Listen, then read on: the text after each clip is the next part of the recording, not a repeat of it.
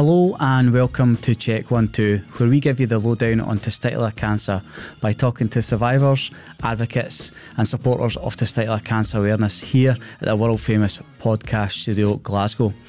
Today's guest is Euan Hamilton, amateur rugby player for Air Rugby Club, a full-time tree surgeon and all-round harder bit of kit.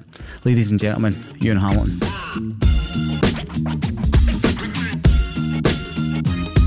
So see if if you continue just that run, is there a promotion element for the first then? So the first 15, we're fighting for promotion this year, yeah. A couple of seasons ago when the Super 6 came in, we got put down a league, which was fair enough because it was essentially our second 15 were coming in to play as the first 15. And then you had the Ayrshire Bulls, which was a completely separate thing. Mm-hmm. But the players couldn't play between Ayrshire Bulls and the first 15. So the first couple seasons was a bit tough finding our feet. But now we've found them and it's certainly working at the moment. But it seems to be. Don't really want to curse anything. No. What do you think's been the uptake and because obviously you're saying that the club of what do you call it, like they're getting more and more folk interested to play. Is there been anything that's going to cause that? We've got a new coach this season, right. Grant Anderson. He used to play at the club he's been at the club as long as I can remember. So when I was like 5 and things, I used to be mascot, taking the tea out on the park, and Grant was always there. And then a couple seasons ago he left the club just spend more time with his family, kids and stuff like that. It's understandable, but and then last season he ended up moving to us for this coming season, and he brought a couple boys down with him that have brought something to the team as well, and the competition for places is just crazy. Right.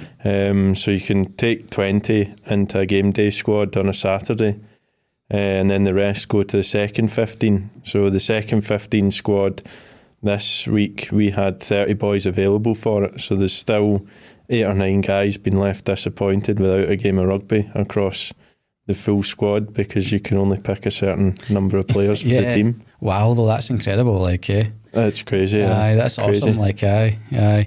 And it must be good for the club. Must love that just as a club itself to have that amount of pool of players as well. No, definitely. Last year we used, I think it was 51 players in total across the first 15 team alone. Right. So with the injuries coming in and out, there's a lot of stuff happens, guys unavailable. But yeah, it's mad to think the way that it's all going. But we've had, the club this year, there's been a certain amount of buzz around it, and it has just been little changes made with every event being kind of made bigger and stuff like that. So yeah, it's definitely made a difference to the boys. I think you can see that as well, the social media side of it. Mm-hmm. I don't know if there's some change there because it seems to be you've got loads of content going out as a club as well. And I think that obviously influences people's eyes being on the club as well. Oh, definitely. I've always said there's been probably the biggest family club in Scotland as it always really has been. And the memberships this year's miles up. The youth sections are huge, and it's just getting bigger and bigger. And there's a lot of excitement around the club with the redevelopment of the grounds. But that's just came from how popular it's came in Ayr. So it means that we've now got 3 pitches to use, 2 different venues, but it's just expanding and going wild. You felt that when we were down, you felt the family feel of it. You know definitely. I mean?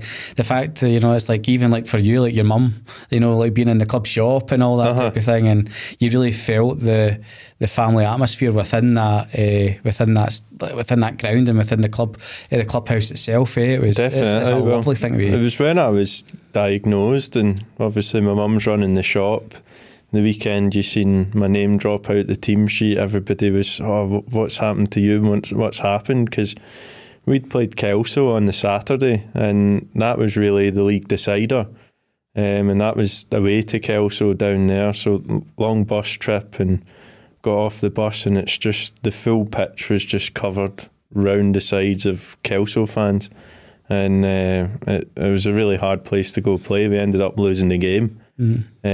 And then that following weekend was when I was diagnosed, and everybody was kind of queuing up at the club shop, and my mum was, what are you looking to buy? And they were, I'm not, I'm just here to say how you doing and everything really? Like yeah. that. Yeah, oh, that's lovely. Just taking care of her. So it was really nice, but definitely a family feel about the club, as you say. Oh, you can feel it, mate. You definitely can. But so thanks for you know, coming on this and coming on the Cojones no podcast. Problem. I know, like you know, you've been a massive supporter of Cojones, like since your diagnosis and stuff. So again, can't thank you enough for not only kind of reaching out to us anyway, but you know, all the kind of stuff that you've done to help like raise money and, for Cojones as well, because it allows us to continue to do stuff like this. Do the You've Got This boxes for guys who are going through treatment, you know. So thank you for me and Richie. You know, it's, honestly, mate, it means the world to us. So just to kind of like kick us off, will you tell us a little bit about your kind of testicular cancer journey, if that's all right? And so I was away for a weekend away, and just kind of I felt kind of normal and everything, but the week before I do tree surgery, tree climber, so got my harness and all my gear and stuff like that, and you get comfortable with your stuff. There's never a change to it, and just was putting my harness on the Thursday, I think it was, and noticed it was a little tighter around my left hand side, and chainsaw trousers were a bit tighter as well. Didn't really think anything of it, and then obviously went away, and just my head was kind of thinking over the weekend. But I didn't really want to do anything about it till I got home, which was the Sunday. And the Sunday night on my way back home, I phoned NHS 111 and explained to them kind of what I was feeling. It was like my left testicle was just hard. To me, there was no like lumps that you felt on it, but it just felt hard and heavy. And that was about it. So I phoned them and they said, yeah, come up and we'll check you out. So went up and they took blood tests, and they wouldn't let me leave until they'd got the blood tests back. But with Air Hospital, they have to drive them to Irvine. So I was sitting about for a while, right, just waiting on them, and ended up getting them back, and they'd booked me in for ultrasound the next day. So came back the next day and seen one of the doctors there. He's Dr. Little, and he had a good feel and just diagnosed me. He says, I can feel lumps on it, but obviously someone of more experience is more suited to actually having a look at it. And I think that's a big problem, is that people would never really want somebody else to look at it, but it's a big thing that you really need to do. So he had a feel about, and then just says, no, we need to ultrasound you, and ultrasounded, and that was it. He said, yeah, that's testicular cancer, that's what it is. And I thought, all right, that's the end of it then. And he said to me, well, we'll get you CT scanned as well, just to check if there's any spread or anything. So I had in my head that I was just going to get operated on and taken out, and that was me done. But on my CT scan, I came up 2 spots in the lymph nodes in my back and 2 spots in my lungs as well. So that's what the ultrasound came back with, and from then it kind of dawned on me the severity of what was happening, and I'd never really processed it fully until I went home that day, and it kind of hit me a wee bit, but not as much as I thought something like that would hit me. So then that was a week later, I got operated on, and they removed the affected testicle, and then I went on holiday for a week. I just decided to sun myself because I couldn't think when I was next going to get away. Which I still think's wild, the fact that you went on a plane where, you know, almost a 10-inch scar down here, you know. I know. Well, I was worried about it, but My girlfriend, it was funny seeing her wrestle the cases through the airport for once. It wasn't my responsibility that day. You're like, oh, darling, I can't lift anything. I know, but I'll maybe have a wee beer. So I was fine after it. And then 2 weeks later, I got the call to say, come up to the Beatson. That was the Tuesday. So I went up just thinking, we'll get a final answer of what's happening today. And the consultant there, Jeff White, he said to me, he said, his exact words were, go home, pack your bags, son, because you're coming back here on Thursday. And I thought to myself, well, that's it. That's my next few months set out for me, and that's what's happening. So ended up going back on the Thursday, and that was the start of my treatment. So it all happened quite quickly, as I say. I think the start of actual chemotherapy was 4 weeks after diagnosis, something like that. So it was found quite quickly and caught quite quickly. Yeah. I think, see when you had those initial scans and you were told, it's testicular cancer. Yeah. And then after that, hearing that, you had your lymph nodes and then your lungs, did you have any inkling that it could do that it could spread to other places from your testicle, or was it? I never had an inkling that it would do that, but obviously I tried to stay off Google as much as possible. And it's always a good shout. Stop looking at things and just let the people who know about it tell you about it. That's what I've always done. Yeah. And I ended up, that's the Kelso game, I was short of breath on 60 minutes, and I was kind of like, what's happening to me? I've never been like this, but never gave it a thought at the time. And then when that diagnosis came, I thought, okay, maybe that's got something to do with it. But no, I never thought in any way that they'd be linked at all. So, So see, when you were at the Kelso game, and looking back on it, was there anything even before that you went, maybe I felt maybe tired the week before, or was there anything kind of that you remember leading up to that Kelso game, or was it just that 60-minute mark you going, this is great? There's a couple things here and there, just more like I've always suffered with a bit of lower back pain, just like physical job and in the gym, then rugby. And I've always just thought it's normal, but I don't know whether eventually that's been a sign of something. And then the few games leading up to Kelso, I was still kind of struggling, but still managed to play them. But obviously that's the tail end of the season, so you're thinking, I've put my body through a full season of rugby here, now it's starting to take its toll. And I've always listened to the older guys say, I can't do a full game anymore, and think, you're talking rubbish here. But then obviously I thought, maybe there's some truth behind this, but no, in my case it was totally different. Yeah, and I suppose as well, you're like how fit you were, in Ayr, being a rugby player and a tree surgeon. Do you know what I mean?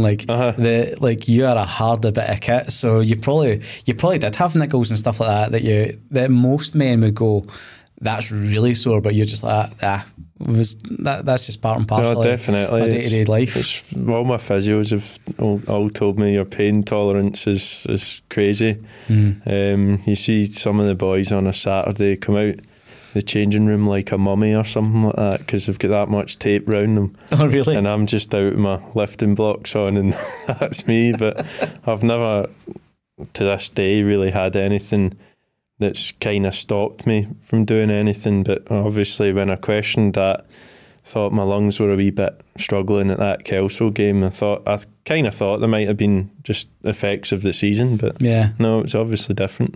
And it must have been quite difficult. What age are you just now? 24. So you're 24, and what was your kind of thoughts on losing a testicle, for example? I mean, being a young man, it's quite it can be quite an emotional thing. Did you struggle with the concept of that, or was it just get it out? It was kind of said to me, my doctors in Ayr said to me, well, we need to take it out, and that's that. That's the only way it's going to be sorted. So really, it was okay. It's coming out, and that's that. But the Friday before my operation, I had to go to the fertility clinic in Glasgow, and that's where we done sperm banking. Yeah. And I came down that morning. I said to my mum, I have a hospital appointment. Came down with my hoodie and joggies on and just wanted to sneak away quietly. And bless her, she goes, "Oh, I'll come with you." I says, "No, it's okay, Mum. Come on, come on. We don't need that." And no, I want to make sure you're okay. No, you can't say no to your mum in that circumstance. So she drove me up, and she was in the pay and display car park. And obviously, you're thinking in your own head, you're like, right, let's not be long. Let's just get it over and done with. And there was loads of different paperwork that you have to fill out, which I never realised about. Mm-hmm. And it was all asking you about like your partners at the time, who has access to everything, stuff like that. And as you say, as a 24-year-old boy, that's something that you never think you'll sit down and ever have to think of at that age. Yeah. And that's when it hit me quite hard. But then again, the funny side of things came when I went out. My mum says, "How did you get on?" And I just went, "Never ask me that again, Mum. Come on, let's go home." It's the only time after that your mum's allowed to ask you, "So did you get on okay?" I know. I said to her, "Never ask me that again. Come on." Oh, I take it, like, did you eventually tell your mum, or did she have no clue until you got there that that's what you were going up for? I think she had an inclination, because... Right. I think she kind of knew, but it was when we turned up and the big sign that said fertility clinic, and she was like, "Ah, right, okay." And two and two went together. So she's like, "Oh, I've just drove my son." Yes. Uh-huh. To the wank bank. Exactly. But I've always said it's one of these things. That's always a story I've always told throughout whatever I've gone through. Yeah. With it, because I think at times if you don't see the funny side in it, it's all a bit doom and gloom. And I was sitting in the stands so that was the Friday, and the Saturday the boys had a game, so I was sitting in the stands and I was just telling everybody about that story, and they were in hysterics, all texting my mum saying, "He's great, he's just a joker, he's cracking on with what's been given to him," and that's that. But yeah. I've always said if you dwell on it, it makes it worse. So. Oh, I definitely can, and it's funny, like, we've just kind of spoke about this as well, like with another guest, is that that humour, that levity does bring a little bit of kind of comfort when you're going through something like that, you know what I mean? Like, definitely. I had my own like wee stories that were exactly kind of similar, like just these wee embarrassing moments that you're like, "But that's funny." I know. You know, and it's good to have that, and it's good for when you're, especially when you're telling people, like, you're so young. Definitely. Like, so you're able to kind of go, "Listen, I'm all right, but this is what happened." So it kind of deflects it a little bit as well, don't you think? Yeah. Definitely. Coming back to that kind of paperwork thing, I remember, like, obviously going through that, and I was sitting there with my wife, I was 30 when I got mine, I'm long-term loving relationship, and you're like, right, these even those questions were hard for us. Yeah. So being 24, I suppose I'm not using the word single as in you didn't have a girlfriend, but I just mean single as in not married, no kids. Yeah, no plans for the next couple years anyway. And then you're forced to think about, how do I use this? How do I do it? That must have been, like, when you're saying it was Ireland, I mean, that must have been quite something. Like, did that really just kind of bring it home that this was a kind of bigger thing than you thought? It definitely brought it home, because, as I say, I thought it would be something that would affect me for maybe like the next 3-4 years, 5 years sort of thing. But when you're sat down and asked questions about that, like, as in, they were saying it's 10 years down the line, and then if you want us to keep it on, then we can, but you need to pay like a monthly fee, which is fair enough. Yeah. But it's you start thinking in your head, right, I'll be 34 by then, and you're like, I don't know what I'll be up to at 34. And it's just that it brought it into the picture that it was a bigger thing than just a case of a few years. It was kind of, well, really the rest of your life. Yeah. So I think as well, that is such a jump, like being 24 to 34, but there's a lot of folk who don't start their families until they're in their 30s as well. So for you to face that so young and then be like, 10 years is a long time, but actually I'm only going to be still 30. You're still going to be young. Yeah. And then having to go, right, you know, because you'll presumably not know what your fertility is like now. But I had to have that, you know, this isn't quite clear cut. And then the thought of then in 10 years time going, right, do I need to have to pay for X, Y and Z as well? Definitely. Yeah. It's just, as I say, it's just something that you never really consider thinking about. No. That's that. I remember going into one of the fertility clinics that I was in. It was after I had been through my treatment and everything, so I was still having problems with my fertility at that time. So I went to Forth Valley Royal to give a sample rather than having come through to Glasgow. So I went to Forth Valley Royal, and in the hospital at flu season, there's these pictures of staff that say, like, get your flu shot, right? And I'm pretty sure they're all over Scotland, right? But I walked in, and it's this tiny wee pokey room, shut the door, and I look up, and it was a woman who I'd worked with for 20 years was on the picture, and I was like, oh no, and I know what I'm in there to do, and I'm like, right, she's so watching down on me. So I peeled off the poster, and I went, sorry, darling, you're not looking at this. Do you know? It was, and it's wild, like having to do these fertility things, and again, I think just even all of that brings a little bit of humour to these situations. Definitely, yeah. It's something I've always said. It's something I never even thought about having to do when I got diagnosed until I was told that you had to do it. But it's difficult thinking about it at times. And then, in all fairness to them, they're really good. They just say, if you want to make a change or anything, just phone up and we'll make that change for you. We'll do the admin on it. But at times you just sit there and you think, that was like a really crazy day in the whole process of what actually happened. How was your chemo, like, when you started your treatment? Like, obviously, like, it affects everybody really, really differently, and everybody I've spoke to, they've had various types of chemo. What was the kind of chemo that you got? The chemo I got, I think, was BEP chemotherapy. So it was the main drug on it was the bleomycin, but I went through it. I was in from a Thursday to a Sunday, which, to be honest with you, I was kind of glad about, because that way you were in the hospital and you weren't.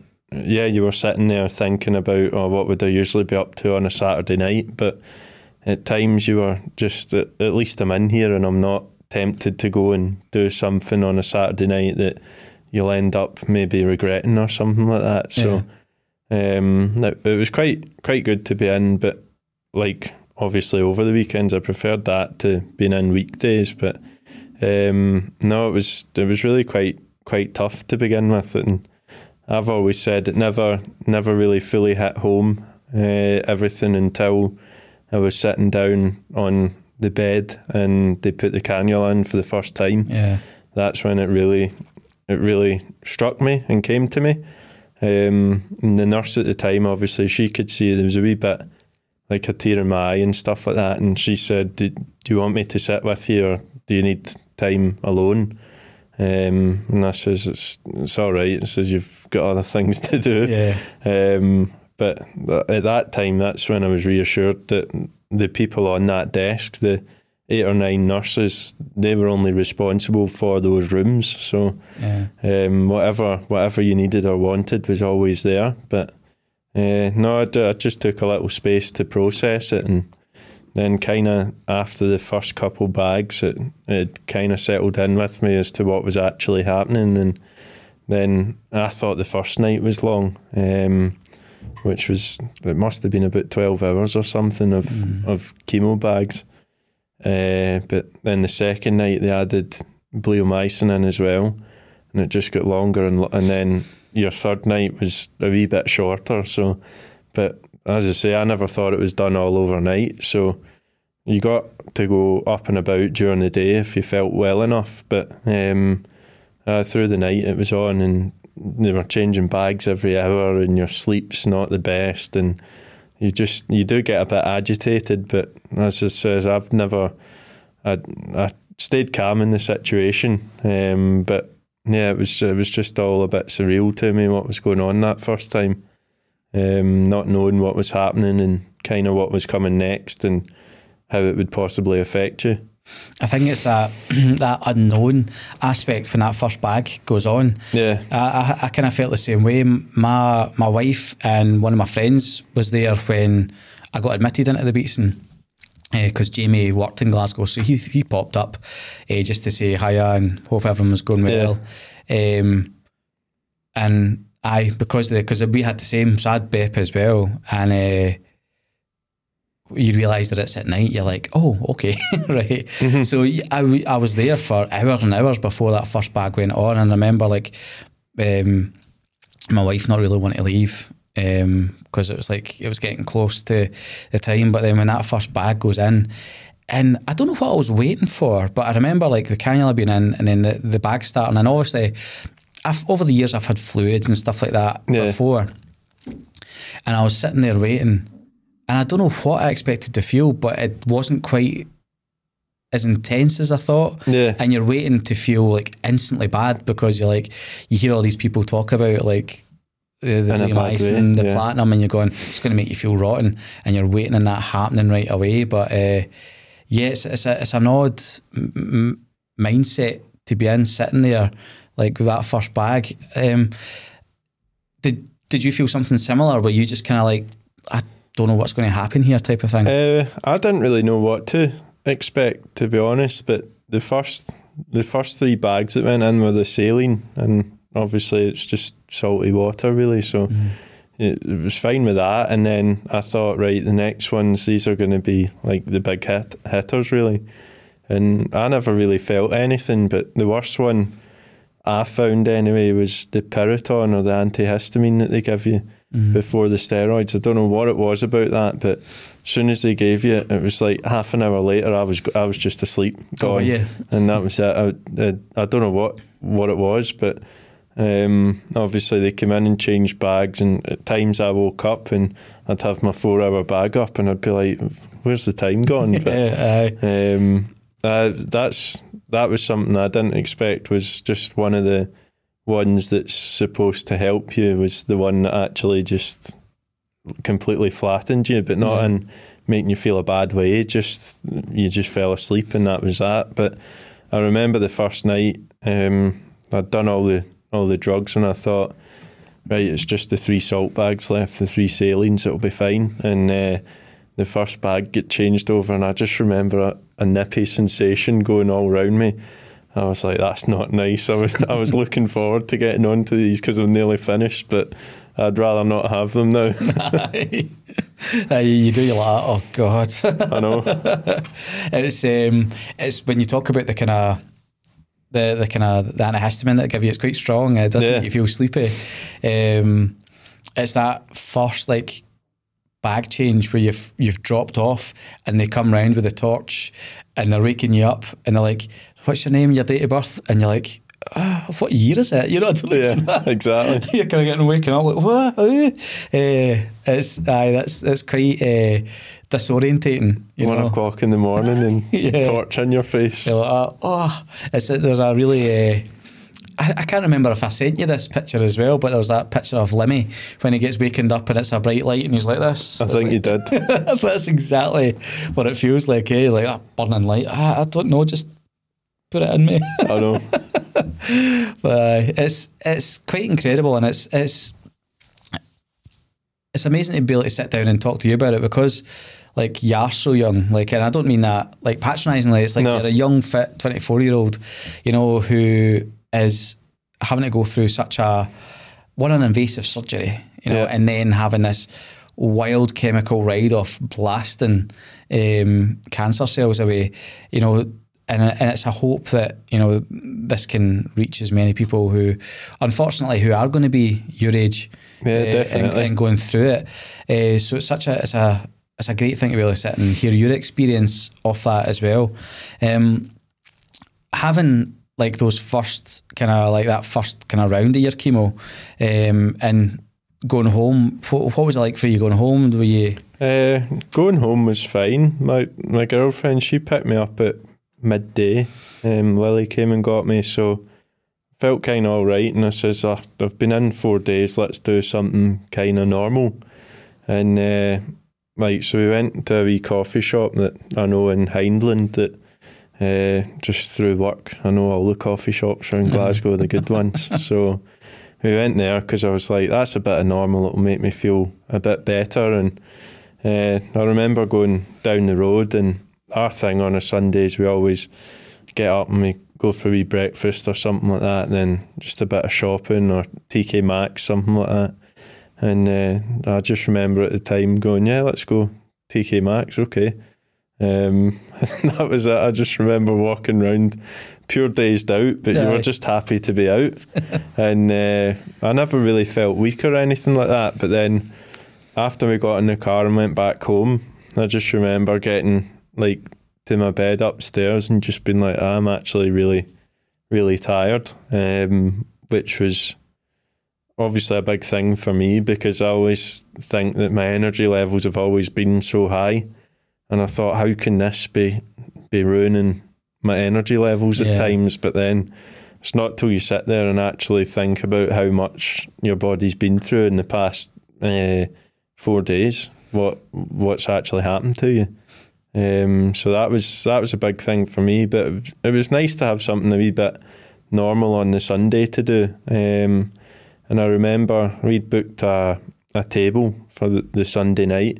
Obviously, I never knew that at the time I was getting the chemotherapy because it all happened so quick. Yeah. So that was booked, and I know the restaurant quite well, so I phoned them up saying, can we have a takeaway? So that was a nice treat as well that they done for us. But it was just very normal afterwards. And then I remember the Monday waking up and feeling a bit slow and sluggish, and I thought, that's to be expected. My appetite was a wee bit low, but it's, when I say my appetite's low, it's probably eating the same as a normal person, if not more. And then the Tuesday, I remember feeling a bit better, a bit more myself, and got up, made a bit of food, and just kind of chilled out all day. And then the Wednesday came, and that's what I was laughing with my consultant about.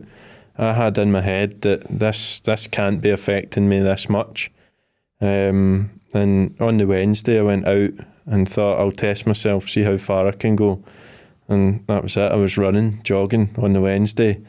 And I thought, it can't. And I got to the 4K mark, and usually at 4 kilometres I'd still be absolutely fine. Yeah. But I just remember thinking, I can't go any further. I can't do this.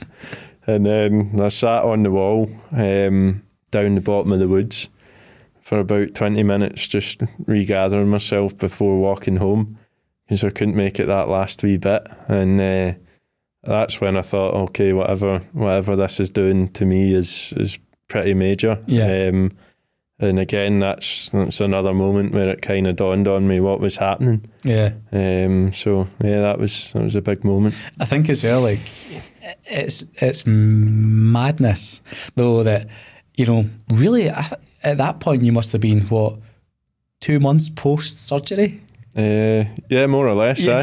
So more or less. I had a full round of chemo, and you're like, yeah, I'm going to go out and run, and you run 4K. After, I had trouble standing up straight. I think it was in 27 minutes or something like that as well. And I was being really hard on myself. Then I went back in on the Friday for my jag, and all the consultants were like, you're proper mental. I don't know what is up with you. You've clearly made it something because I mean, everybody's chemo affects them differently, and I know there's folk who, but the fact that you, again, 2 months post-surgery with a lateral incision, and you're running 4 kilometres and still giving yourself a hard time for 27 minutes. I remember obviously... we had got introduced through one of the women at the Teenage Cancer Trust. Yeah. And then that's how kind of your involvement with Cojones started. And I remember that those first couple of kind of text exchanges, and you telling me that, I was like, to Richie, this kid's something else. Like this, this is an interesting dude. Like, you know, the fact that you're a rugby player, tree surgeon, went through chemo, and now you're out a run. I was in awe of you. Absolutely. I remember you texted me back just saying, I don't know how you're doing it, and you said you still make me feel bad, even though you were obviously down the line of your treatment, and I was right in the beginning of mine and still doing stuff like that. Oh, I couldn't believe it. Honestly, I was like, God, this guy's going through all this, and I can't get a fully fit person. Yeah, not fit in terms of gym fitness, but like this fully fit human being, and I'm like, oh, it's raining outside, and you're like, I have a 10-inch scar, just had chemo, and going, no, I'm going out a run. I was like, yeah, that's a different type of human being right there. So definitely. And the support for the club that you got, you know, by the looks of it from our point of view, was massive. The community looked as though they really got behind you. How did that feel when all that started to kind of gather momentum for you? For me, it was huge. So I've been at the club since I was 4 years old. So that's kind of 20 years I've been there. And you grow through, obviously, all the teams, all the different people that have coached you, all the different guys that have played with you. And you just think there's some amount of people that's been involved in your journey in rugby, and that's what I said to a lot of people. It's that support from the club's been massive for me. I think it's been really important in what actually happened. But it's little things like our coach at the time. He texts me saying, "I don't want you to feel uninvolved." So he says, "Come and do water bottles or just be in the technical area because you're a big personality of the team and we need you." The boys kind of want to gather around you, and I says, just leave them to do their thing on the pitch and I'll see them after. But really I was thinking, well, at that time I was still before my first chemo, so I was thinking, I've still got a good chance for a beer with all the fans in the stand. So it was funny that 3 weeks leading up to my first chemo was, I think it was 3 home games actually, and managed to get to every one of them and just be there watching, and everybody would be around supporting you, asking how you're doing, telling you that if you need anything we're there for you. But no, it's been pretty major. But obviously the rugby season kind of finished when I was going through chemo. So, but even after that, it's like a couple of the boys came up to the Beatson when I was getting treated, and obviously, they know I do a lot of site work and stuff, and brought me a Lego digger to build like that. Right. So I was kept busy with that one. And but no, it really shows you how much of a community feel it is. Yeah. But my phone was going mad on Facebook, just people messaging you, the texts and everything, and it's all like really valued. But at the same time, sometimes you just want a wee bit of chill time, and it was for me the hardest thing was finding the balance between trying not to be rude and like getting back to everybody. Yeah, which is hard when you're going through something anyway, like because like you've got friends and family, like close friends and family as well, that are want to kind of reach out. But as well as that, like I don't know about you, but certainly when I was going through my chemo, I found my concentration went. It was just like whatever the chemicals were in it, I was just like, my concentration was zero, you know. Definitely. Well, that was the same for me. We were, obviously it was post-COVID, so I got to get as many visitors as I wanted, but it was two in the room at one time. So ended up, like Lily would always come up after school. That was just her time that would suit for her. So that was really good.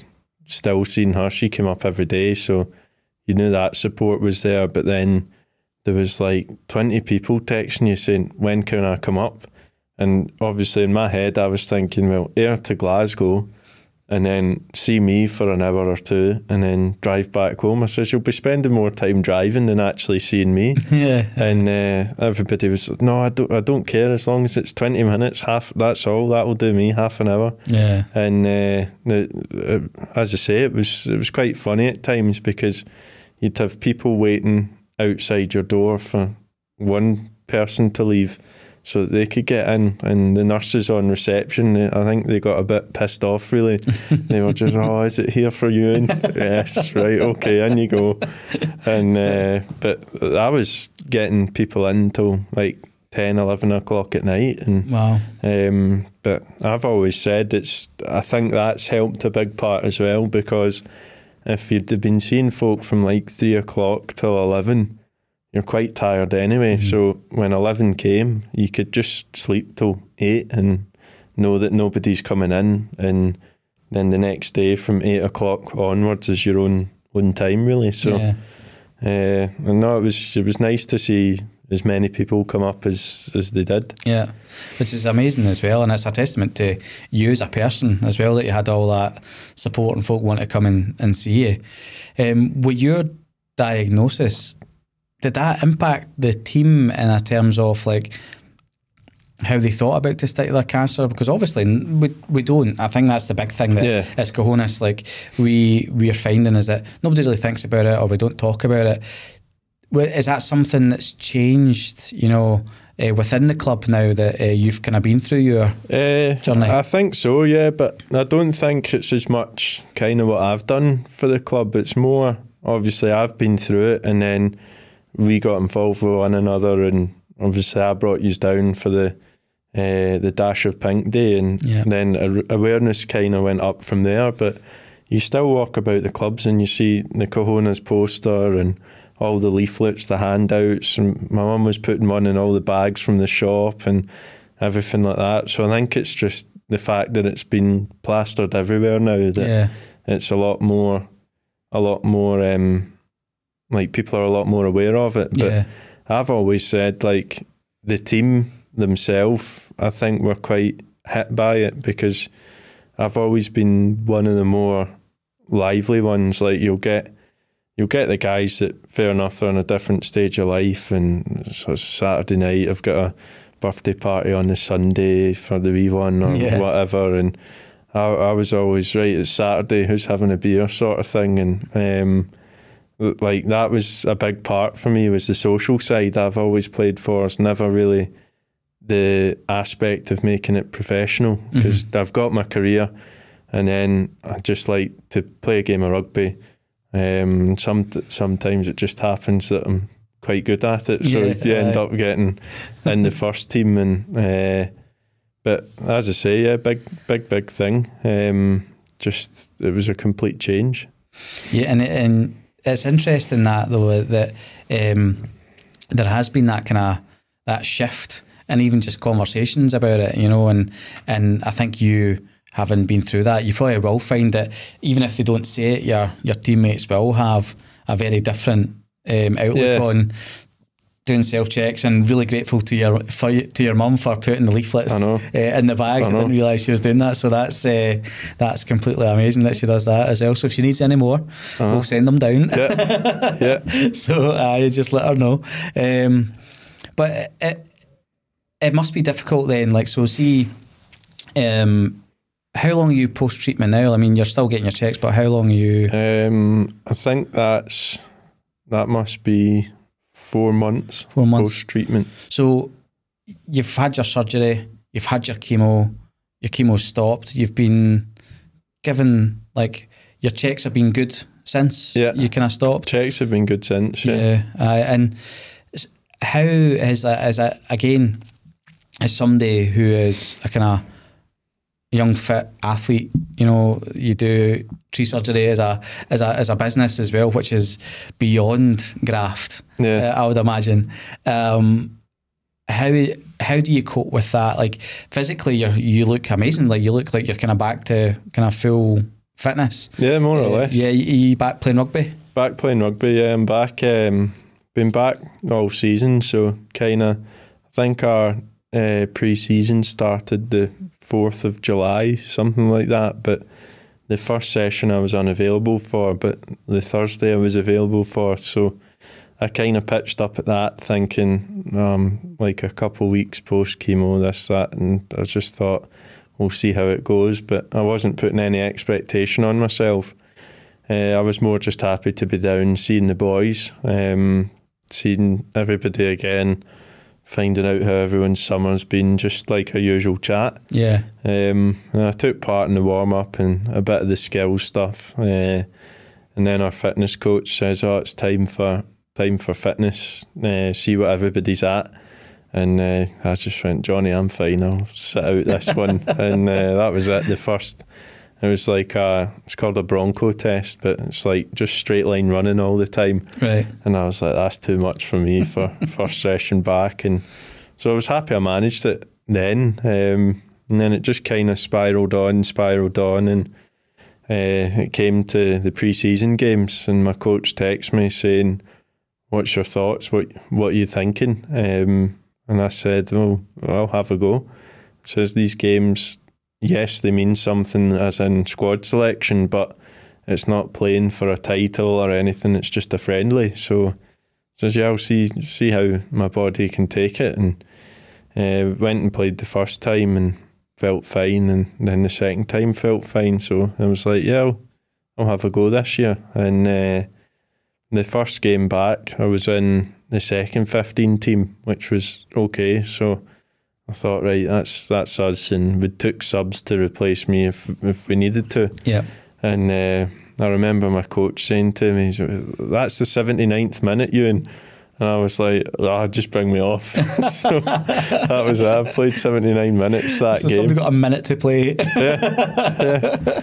And I just remember coming off that day, and again, that was a big moment for me to say, maybe I'm back to a wee bit of normal again, and we'll see what happens. But that day, the first 15 were playing, and they picked up a couple injuries. And it just so happened that they were in my position, and ended up getting a text from my coach saying, how are you feeling about being on the bench? Because we've lost kind of two or three guys in those pivotal roles. I says, that's fine, put me on the bench. It means I'm playing 20 minutes, not 79. And then I think it was that game where one of the other boys that plays in the second row, he got injured, and my coach kind of looked round at me, and I was like, okay. And that was it. I was on, and that was the second half. I played the full second half. Right. And I remember, it's always stuck with me. My coach said to me, he just went, go have a good game, but don't do anything stupid. I know you're eager to play. And it just repeats over and over in my head, because I know on Tuesday night we'll sit down there and he'll just go, Euan, you done something stupid, and that's that. But no, then the week, I think it was the week after that, or a couple of weeks after that, there was still boys dropping from injury. And I got a text again saying, look, I'm struggling here with squad selection. What do you think about Melrose away? And for people that know about Scottish rugby, Ayr Melrose is probably one of the biggest fixtures in Scottish rugby. And it's down at the Greenyards as well. Horrible place to go. And they've got the 4G pitch there as well. So it's not actual grass, it's artificial. So that's, again, harder on the body. It tires you out a lot quicker. And I was just thinking of all these things in my head, all these scenarios. And I just went, yeah, let's have a go at it. Yeah. And That was it. I went down, played, had to go at it, was left on the full game, and we ended up beating them down there. So that was, I think the score was 30-13 or something like that. So really good result for us. And then I just remember after the game, I got a little bit teary again, and it just kind of hit all back that kind of after that game, the boys, more than turning to everybody else, that all kind of turned in towards me, and it was a big team huddle at the end, and that was it. The coach said, congratulations, Euan, for full game, and that was that. So then we kicked on into the next week, and he just kind of says, I've no reason to drop you. And again, started that game and played that game, and it was fine. But then you noticed every game that went on, you started feeling little things, and then I thought, you've had a long time off, but usually through the summer you'd be in the gym, you'd be strengthening yourself, you'd be doing whatever, but obviously I couldn't lift anything. Yeah. The only thing I could do was try to run, but eventually that defeated me. So yeah, that just kind of says, I know boys are going to come back from fitness and take positions, but I says, really, me and you sitting here, would we have ever thought that I'd be in an Air Rugby Club shirt this season? And I think the general consensus was no, but it's amazing sort of thing. So that's kind of been it. But the past few weeks I've kind of jumped between the two, just been used when needed. But it's always, as I say, it's always just been a more social thing for me. So all that matters is that I'm pulling on the shirt and still able to play a game of rugby. So I'm just happy to do that and be used wherever needed. But no, it's been a lot better. So yeah, good man, good. And how, looking at mentally, you've been feeling after, now that you're done? You know, I know for me, it wasn't until after I had finished my treatment that it kind of hits you with a bang. You're all right, that way, or still fine that way, yeah. But again, I'd say it's a big bit of the support that I've had from Lily, her family, my family, the rugby boys. It's like guys from work.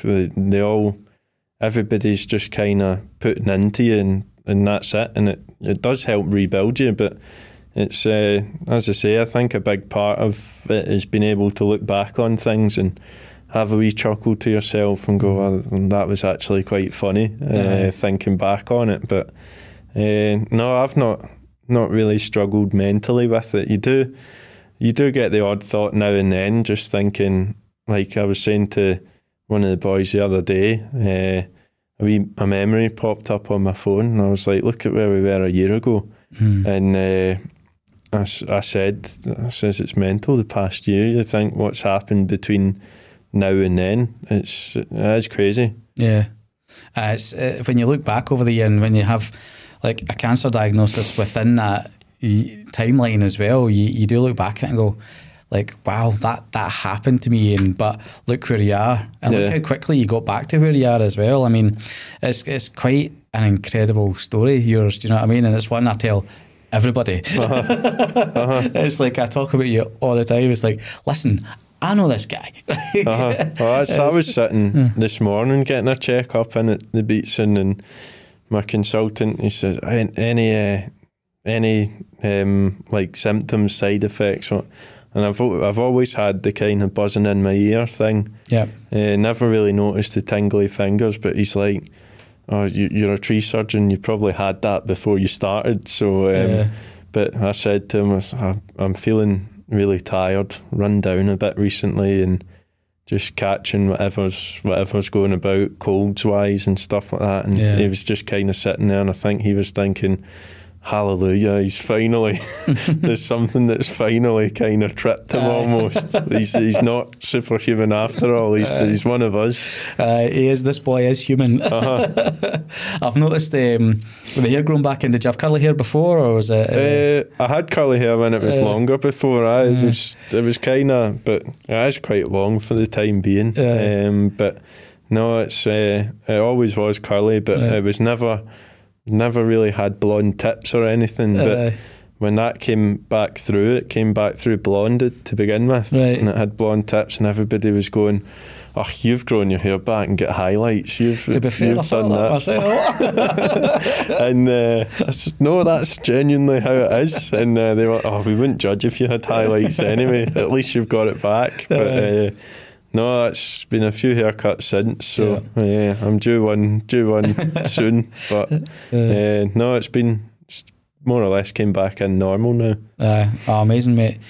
If somebody kind of that's young and going through this, what advice would you give to them? I would definitely say don't shy away from the fact of what's going on in your head and what you think's happening. And what you think could be the case of what you feel, and just go get yourself checked out. And if there's any doubts about it, it's better being told, no, there's nothing wrong with you, than sitting there for another 2 or 3 weeks leaving it And then that's 2-3 weeks more spread, wasted time. And when realistically, when you look at mine, how big of a difference was 3 weeks from your surgery to then beginning chemotherapy?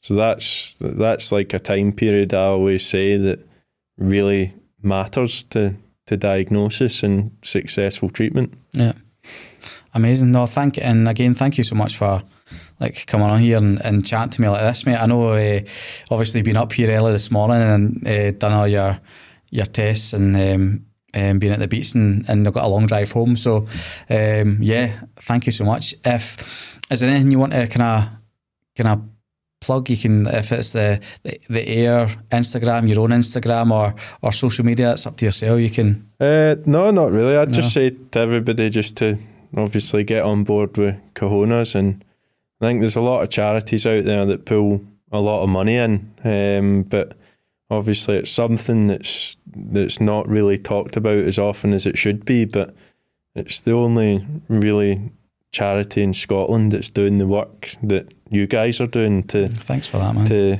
really put it out there and raise the awareness of it, and that's why I've always wanted to help in any way that I can. And you've done that in spades, mate, so honestly thank you so much, and I say thanks for coming on the day, bud. No problem.